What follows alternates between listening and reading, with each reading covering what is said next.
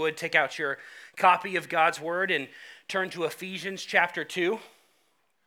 We're going to be in Ephesians chapter 2, verses 1 through 10 this morning. And as you're turning there, uh, just that kind of a recap. If you're, uh, if you've been here with us for the last few weeks, as you know, we're walking through this 4W Life series. This, uh, what it looks like to to be a disciple of Jesus and live this 4W life that we find in His Word. The first week we opened up with worship, so we talked about how the true disciple is a disciple who worships Jesus in spirit and truth. We got that right from the Gospel of John. And, and we talked about what it is to worship in spirit and truth, right? How we worship internally uh, in spirit and also in the truth of God's word.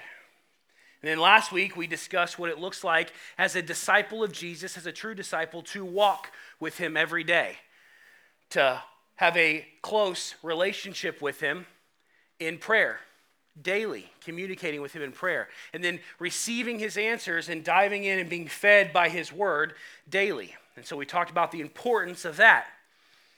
Well, this morning, we're going to look at the third W, which is work. Okay? Uh, this is the W where we're going to see this morning how we are called as a true disciple to serve the body of Christ with the love of Christ. And so we're going to do that this morning here in Ephesians chapter 2. Paul's going to show us that. Now, as we're, do, as we're getting into this, um, almost all of us have worked a job, right? If you're in this room and you've, you've, uh, you're above, I guess, the age of 15 or 16 probably is when I got my first job. And so a lot of us, or all of us, have worked a job. Either you're currently working a job or maybe you did work a job and you're retired.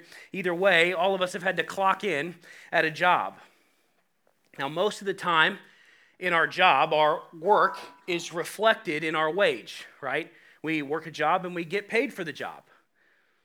In, in some jobs, not always the case, but in some jobs, if you do a really good job, you get paid really well, right? Our, our work um, is shown, is reflected in the way that we're paid or our wage. We earn through our work. We earn a wage because we go to work and we we try our best and we do what the job entails. That's just normal life for us here in today's world as Americans. But this morning, as we dive into Ephesians 2, we're going to see something a little different than what we're used to. We're going to see this morning as we look at God's word is that our works, when it comes to being righteous, have fallen short. But because of Jesus, our wage is one that will last us for forever. All right, we get the ultimate wage through Jesus, even though our works have consistently fallen short. And that's what we're going to look at today. Our focus today, in fact, will be on one verse. Right? I don't do this too often. I don't just focus on one verse or just preach on one verse, but this morning we're going to focus on just Ephesians chapter 2, verse 10, which says this for we are his workmanship, created in Christ Jesus for good works, which God prepared beforehand that we should walk in them.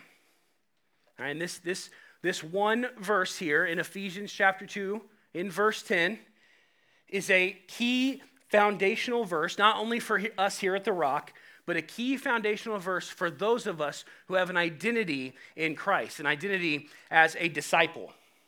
And so this morning, we're going to break this one line of scripture down into four pieces and really dive in and see what it is that Paul wants us to know, what it is that the Lord wants us to know through this writing to the church in Ephesus. And coming out of these four points, we will know exactly how and why the Lord has called us to disciple like Jesus, to be a disciple of Jesus, and to work for him. So we're going to dive right in this morning. If you're ready, say amen. amen. Okay, let's take the first piece of this text. On verse 10, it says this For we are his workmanship. So as we read that, we got to ask ourselves, no, what, what does that mean that we are his workmanship? Well, in order to fully understand verse 10, we have to get some context back in the beginning of the chapter to see exactly how Paul got to verse 10. Well, why is he saying this to us? In order to fully understand the point, we got to start back up at chapter 2, verse 1. So if you would, get your eyes up to chapter 2, verse 1 with me, and read with me verses 1 through 7. Paul says this And you were dead in the trespasses and sins in which you once walked, following the course of this world, following the prince of the power of the air, the spirit that is now at work in the sons of disobedience, among whom we all once lived in the passions of our flesh, carrying out the desires of the body and the mind, and were by nature children of wrath, like the rest of mankind. But God, being rich in mercy, because of the great love with which He loved us, even when we were dead in our trespasses, made us alive together with Christ. By grace you have been saved, and raised us up with him and seated us with him in the heavenly places in Christ Jesus, so that in the coming ages he might show the immeasurable riches of his grace and kindness towards us in Christ Jesus. So Paul Paul opens up here trying to get us to realize something. All right, those first three verses are, are pretty heavy. Right, they're pretty uh, heavy verses that discuss our sin. All right, he says, You were dead in your trespasses and sins. All right, verse 1. You were dead in your trespasses and sins, in which you once walked. Okay, so he's talking to, to believers here, and he says, All of you who have put your faith in Jesus, you used to be dead in your trespasses and your sins. In fact, you were following the course of this world. You're following the prince of the power of the air. You were following the works of Satan among whom you all lived in the passions of your flesh, right? You were only striving to, to fulfill your fleshly desires. You were carrying out the desires of the body and the mind. And he calls them, he says, You are by nature children of wrath, just like the rest of mankind. So Paul opens up here and he's being very direct with his accusations of mankind's sinful past. Again, you were dead in your trespasses and sins. You were carrying out the passions of the body. Again, he calls us children of wrath. So before Jesus, if you're in this room and you've been saved by the, the faith, the saving faith of Jesus Christ, before that moment, we were all fallen short, right? All of us have fallen short. We've all fallen short of the glory of God. All have spin, I'm sorry, sinned. And we spent time in that, right? If you were here with us before Christmas in November, we spent a few weeks just looking at a realization of our sin, like coming to terms with the fact that mankind is sinful. And so that's what Paul's trying to get us to understand as he prepares our heart to talk about work. He says, Remember who you were before Jesus. However, in verse 4, we find one of the greatest words in the Bible after something bad, right? Whenever the Bible talks about something bad, and then this word, but, comes, it means that there's hope, right? The but in here tells us that there is hope for us. Read with me here in verses 4 through 7. But God, but God, being rich in mercy, because of the great love with which He loved us, even when we were dead in our trespasses, made us alive together with Christ. By grace, you have been saved, and raised us up with him, and seated us with him in heavenly places in Christ Jesus. So, Paul says here, you were sinful. Right? You have all fallen short. You are all children of, you were part of the disobedience. You were all children of wrath. But God, rich in mercy, made you alive in Christ. Right, if you're in this room today and you're reading the King James version of this text, if you go up to verse 1, you'll notice that it starts with, with these words And you hath he quickened. All right, this literally means, this word quicken literally means to be made alive. And you have been made alive in Jesus. And so that's what Paul's showing us here. as we're looking at works, as we're talking about works, and as he says, as he opens up in verse 10, for we are his workmanship, the first thing we have to come to terms with is that before we were saved, we were lost. But we've been made alive again through faith in Jesus. And how? How does, how does this happen? How does the Bible tell us right here that this happened? Well, it happened by God's grace. That's what it says. It says that you have been saved by grace. Now, even though you were a sinner, God has grace and He has saved you. Right, this is the gospel that Paul is preaching back to these people in the church of Ephesus. He's saying, You were a sinner, you needed saved, and by the grace of God, you have been saved. And so when we look at verse 10, when he says we are his workmanship, this word workmanship means that which has been made. Well, when we're saved, the Bible tells us we've been made brand new through the workmanship of Jesus Christ. Through the words of Jesus, no, I'm sorry, the works of Jesus, we have been made brand new. If you placed your faith in the death, burial, and resurrection of Jesus Christ, you no longer are a child of wrath. You're no longer identified by your sins or by your trespasses because you are the workmanship of Jesus. And we are made brand new through his finished work on the cross. Through his blood, we are made brand new. And that's what Paul is showing us here. All right, what Paul's showing us here is that our works can't save us. Right, our good works can't save us. They can't bring us salvation. No amount of good works on our part can gain us righteousness with, with the Lord. We are made brand new only through the faith of Jesus. And so, what Paul's doing for us is he's laying this out first. Before he gets into what it looks like to work for Jesus, he first has to make us all understand something. We cannot work for our salvation. All right, our salvation is a free gift that we got by the spilling of the blood of Jesus Christ. Look what he says here in Ephesians 2 8 and 9. He says, For by grace you have been saved through faith. And this is not your own doing, it is a gift of God, not as a result of works, so that no one may boast. Right, salvation, the Bible tells us, is a free gift, not one that we can be worked for. I remember what he said. We were sinful. We were lost. We were dead in our trespasses. We were children of wrath. We were pursuing the world. We did nothing to deserve this free gift.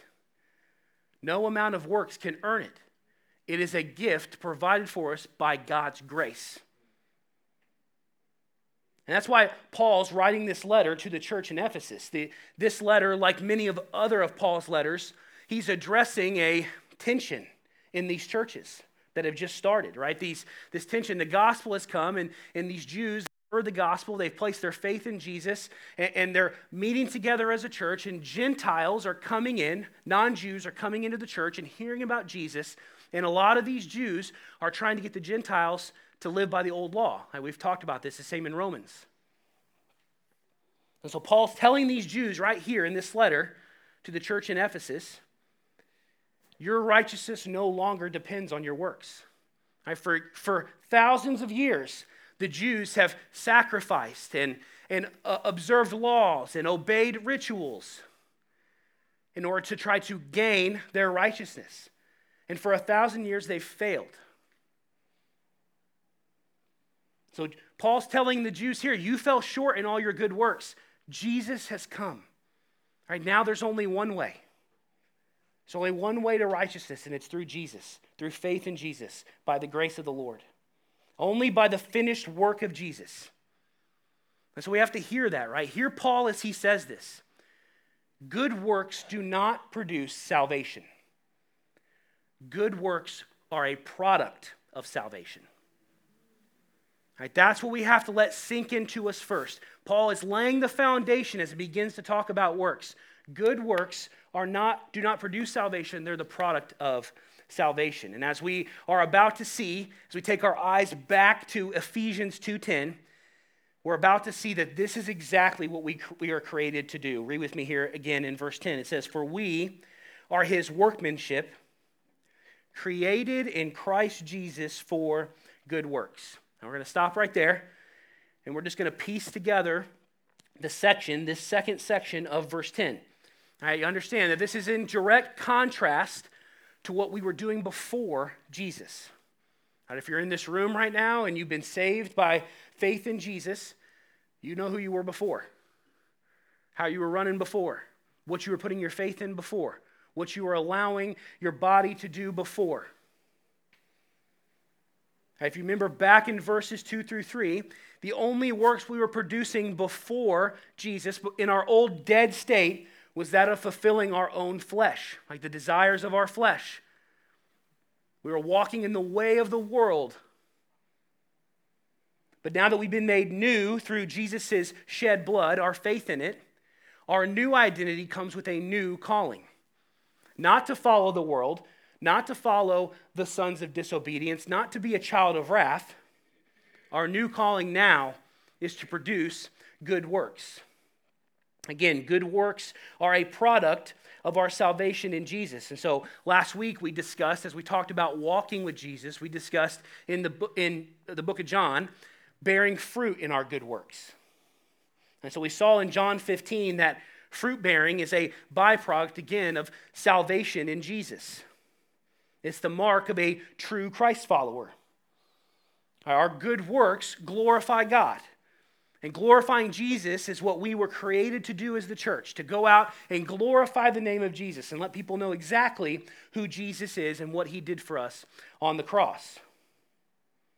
And that's what we're called to do. We are called as a church, we were created as followers of Jesus for good works to glorify him. But what are these works? All right, what are good works? We keep saying the word, the words good works. What, what are good works? Well, these are, as we're going to see here in the text, these are acts of service to the church body, right? These are acts of service as a church to serve the people of God. Right, these acts of service to glorify Jesus in our work. Now look with me here in 1 Peter chapter 4 says this. Peter says, "As each has received a gift, use it to serve one another.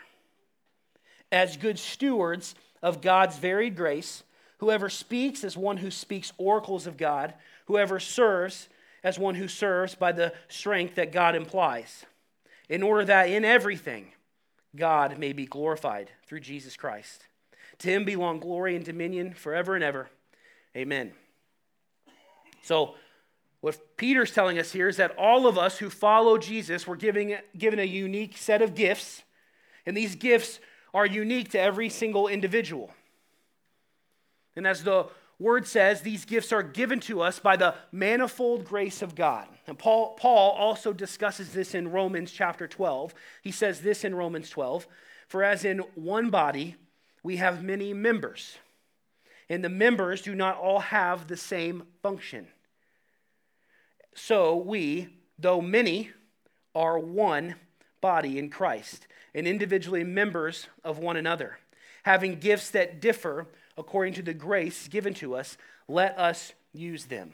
So Paul says, we are one body with many members, right? Our body has many members. It has arms and fingers and toes and legs, and but we're all one body. It's the same with the church as he's describing. Every body, Christ's body, has many members who have different gifts. And this is a call in Romans here, in Paul, in Peter, to use those gifts to glorify the Lord. Each of us has a unique skill set. And we're, the, we're to use that skill set to serve the Lord and glorify his name. And we're called not to waste these gifts, but to use them as the Lord has intended, right, to glorify him. And as we move forward, we have to see that this is why we were created. We were created for these good works. But these gifts and works, as we're about to find out, are not something that are, were just spur of the moment and unplanned. These works that we are given were prepared beforehand. Look with me again back in verse 10. says this For we are his workmanship, created in Christ Jesus for good works, which God prepared beforehand. So, this piece of verse 10 is often exegeted. It's often interpreted into two basic different ways. Right? Theologians, they often interpret this text in two different ways. And I, honestly, church, I wrestled with this all week how to preach it. And so it's, it's, it's interpreted in two ways, and I wasn't really sure, so we're going to talk about both the ways that it's interpreted this morning. Uh, the first way that theologians interpret this verse of the fact that God has prepared our works beforehand. The first interpretation is that Jesus himself prepared our good works through serving the people of God by coming down from heaven to be a servant. Right? That's what he tells us in the Gospels, that he's come to serve. And he shows that throughout the Gospels in serving acts like feeding the 5,000, right? Like healing people from leprosy and other ailments, from casting out demons, from raising from the dead, from washing the disciples' feet, and ultimately sacrificing himself for us. Right? He came willingly to serve man to rescue them him, from their sin, though he was sinless, laid down on the cross willingly for our benefit as the ultimate servant. So Jesus came to serve. And the one amazing thing about our Lord, and I've said this many times, but it's honestly one thing that, that as I first put my faith in Jesus, really led for me to put my faith in Jesus. My, my favorite thing about the Lord is that he, he never asks us to do something that he doesn't do first. Right? He's not a, a do as I say, not as I do God, like the many other false gods that are worshiped across the world. Jesus only asks you to follow him. He doesn't say to go first, he says, I went first, follow me. He prepared the way for us to walk in good works. He showed us how to do it, what it takes to do it. He did that by first serving in his work. So that's the first way that the text is often interpreted by theologians. The second way that this text is interpreted is that God prepared these works in us at our creation. Right? These gifts that we're discussing are talents and skills that we have been given to and used to serve Jesus. Right? Whether it's playing music or painting, or maybe you're a great carpenter or a great auto mechanic, whatever it is, each of us has a unique skill set that the Lord has given us. And these are gifts that God has instilled in us, right? It's often interpreted this way that God has instilled these gifts in us beforehand. Before our conversion, He's placed them in us in order that they will be used to glorify Him. Either way you interpret this, one thing stands out we have been fully prepared to serve like Jesus. Right, no matter which way you interpret that text, the Lord has fully prepared us to do this work. Right, he's not left us alone to do this work. He said, I have prepared you to do this work. Either by placing this good work internally in you or by showing you as he walked amongst the earth. Either way you interpret it, we've been fully prepared to do this work. And so maybe you're sitting in this room right now and you're just very unsure about what your gift is. I don't know what my gift is. I'm not sure what I'm good at. What am I good at? Well, I encourage you to pray about that. Like, take some time this week, today, and ask the Lord, Lord, what have you instilled in me? What have you shown me in your word? What have you given me as a gift so that I can serve the body and glorify you? Be consistent in that prayer every day. Ask the Lord what kind of gifts He's given you. And these gifts, they, they might not look like your traditional church gift, right? I mean, some of us are called to, to are, good, are good speakers, we're called to ministry. Some of us are, are called to, uh, to serve in worship ministry. Some of us can sing or play guitar. But some of us, again, are good at roofing houses. And I've seen the Lord use that gift so many times to bless his people. Some of us are good at being a mechanic or working on cars. I shared with you all a few weeks ago about how I was rescued in the middle of a truck repair by one of our own congregation, by Jared. And he came in the late evening and helped me in a time that I was desperately in need. And after he left, I was praising the Lord for him, let me tell you. So ask the Lord in prayer how can I use my gifts to glorify you? What are the gifts you've given me to glorify you? The final piece in verse 10 here, as we get our eyes back on the text that Paul is showing us here, is this. He says, For we are his workmanship, created in Christ Jesus for good works, which God prepared beforehand that we should walk in them. All right, the final piece of this sentence is a command from the Lord. Right, he showed us, Paul showed us in the beginning of chapter 2 that we are saved only through Jesus, not through our works, only through his love. And we were saved so that we would do good works, we would produce good works and glorify the Lord. And he says that, that these good works were prepared beforehand, they were instilled in you and shown to you through God's word. And he's saying to you now is that you are called to serve in this way. Right? That's what the Word of God is showing us here. What Paul's saying here is the true disciple should not be sitting on the sidelines. They shouldn't be watching the game, they should be in the game.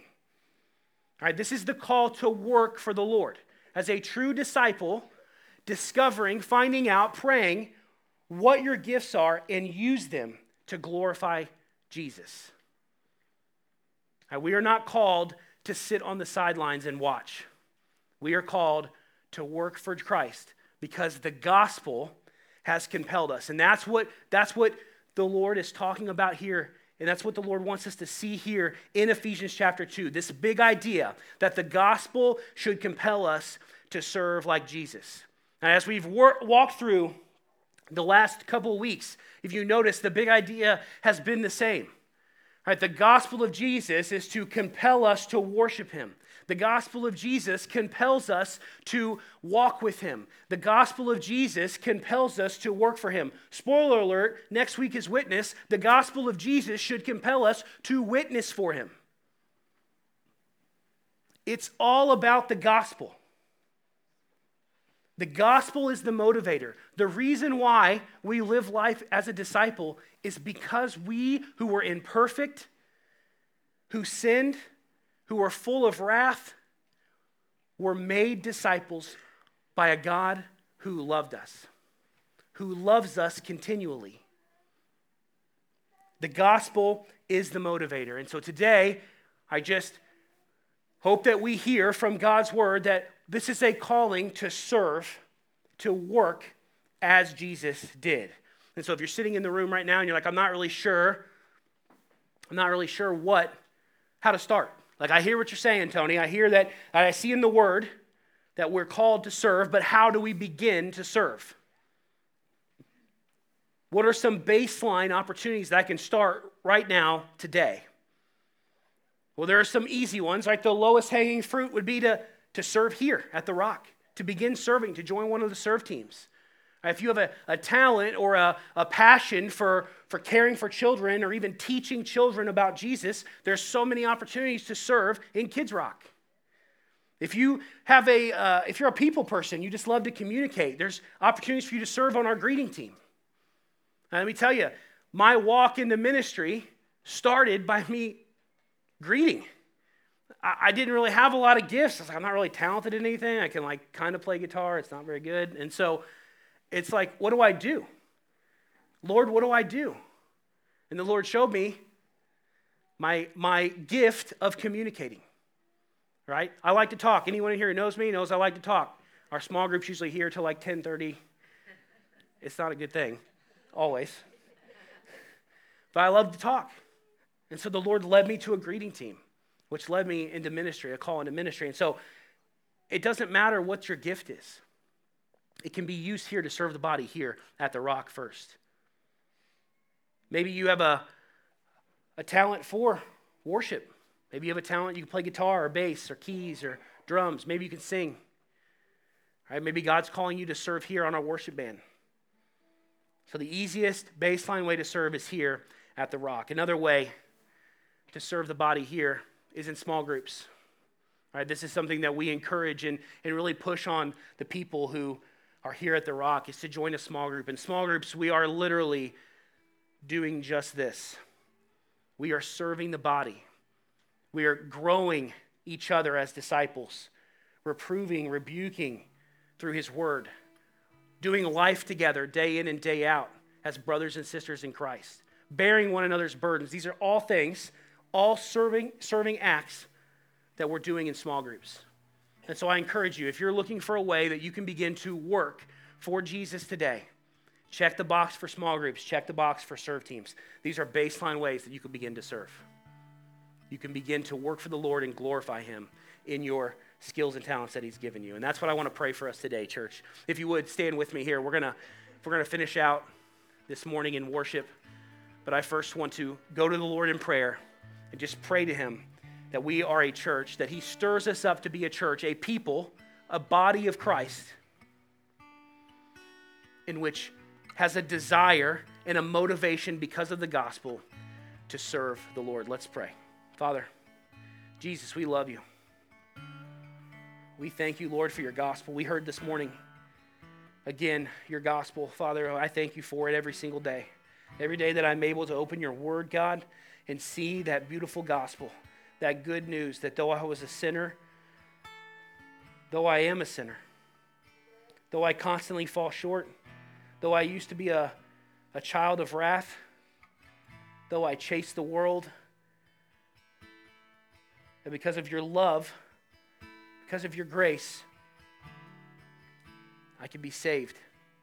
So, Father, I pray for anyone that's in the room right now that doesn't know you, that doesn't know your gospel, let them hear that truth. Father, knock on that door, beat on that door, Lord. I pray that they open it today, Lord.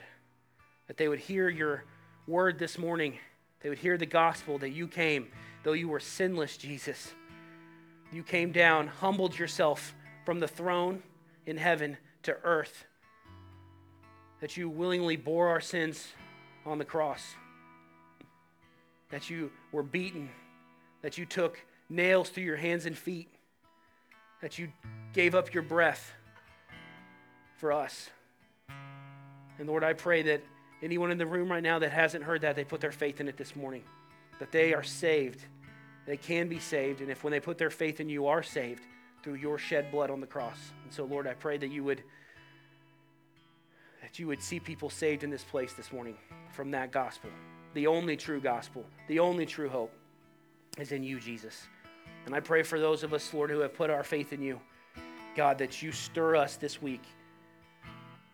That we heard your call for us to produce good works out of, out of that gospel that was preached, that it should motivate us and compel us to work for you. Lord, I pray that this morning that we too humble ourselves for the work that you've, that you've called us to. That we are looking for opportunities as a church body to serve one another, to serve the ministry, to serve the only mission, which is to disciple and create disciples and multiply them across the earth. And so, Lord, I pray that you stir in our people, you stir in me, you stir in our staff, you stir in our serve teams, you stir in the first time guest or the second time guest. That they are to serve you. They were born to serve you and glorify you. so, Lord, I pray that for us now move us and compel us, our, compel our hearts to do that. Give us a fire, Lord, to serve as you served. We love you, Jesus. We ask, Lord, that you're with us here in worship. We continually worship you because you are holy and you are good and you are at the center of everything. Make us the center.